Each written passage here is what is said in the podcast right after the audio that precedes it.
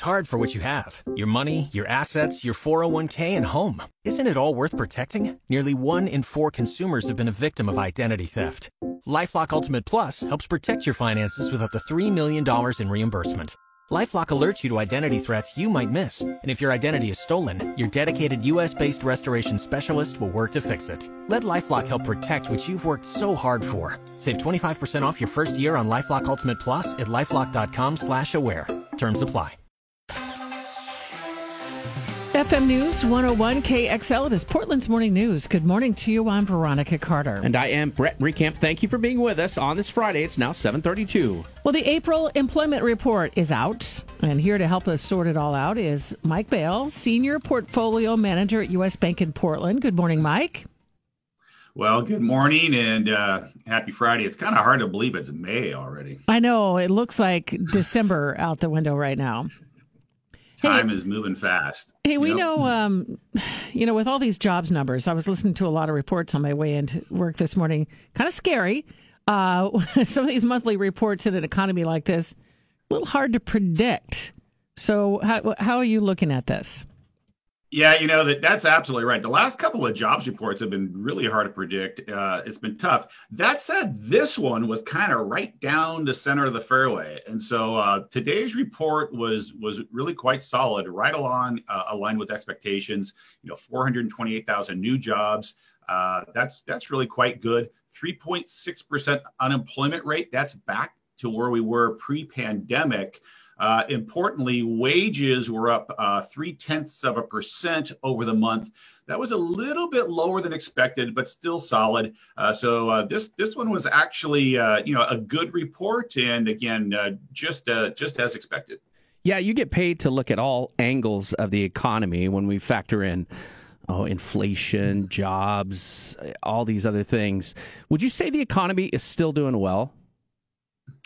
Yeah, you know, it really is, and you know, there's a lot of uh, turmoil. There's a lot of uh, a lot of stuff going on for sure. Uh, but the job market is kind of uh, is kind of an island of stability here over the last several months. And so, you know, the job market uh, is good. Consumer spending is good. Many other uh, economic measures are doing well.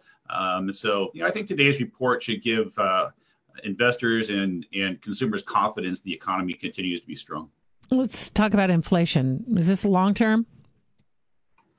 Yeah, so inflation it certainly is. Uh, it certainly is here right now uh, with CPI, you know, uh, up over eight percent. And so it, when you look at the flate, if you look at the components of inflation, a lot of it is centered around uh, housing, uh, shipping costs, and wages. Uh, those are all really important uh, components of, uh, of the inflation picture right now. There are some initial signs that the rate of increase in these areas is starting to slow down. If this continues, then, then inflation will come back down. And this is absolutely the key thing to watch going forward. Mike Bale with U.S. Bank in Portland is with us. In order to combat inflation, of course, the Fed is acting by uh, raising uh, half percent on these rates. That might take a little bit to kick in. Don't you love when people raise the prices on things so that you won't buy them? That's that's the idea. Uh, so when is it going to kick in? Do you think, Mike? Well, so yeah, the Fed raised rates by half a percent on Wednesday. This was widely expected. Uh, and that doesn't have an immediate impact on the economy uh, you know, generally. It's more the idea that they're going to continue to raise rates. And so, you know, the Fed has made it pretty clear they're going to continue to raise rates uh, at least through the uh, rest of the year. Um, and um, over time, you know, this will slow down uh, the economy. Uh, and, and actually, that's what the Fed needs to do. Things are overheated and they need to get inflation back down to acceptable levels. So, what's going on with the stock market? It's been a little weird.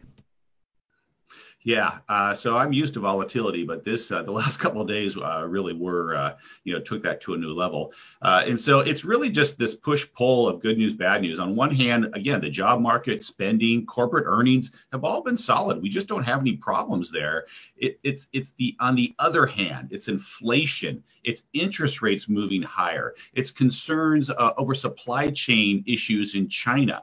this is making stocks look more expensive relative to bonds bonds, and it's contributing to this volatility uh, uh, we're seeing. What are you seeing on housing? We feel like housing prices could be uh, right at the top there, uh, unnaturally up maybe 73% in some spots. What about high, uh, housing, Mike? Yeah, so uh, that is a really important uh, uh, part of the inflation picture. You know, we got a report last week showing that house prices are up 20 percent uh, overall, you know, nationally year over year. That's just a really, really big jump. And then at the same time, you have mortgage rates have now doubled from where they were just, you know, half a year ago.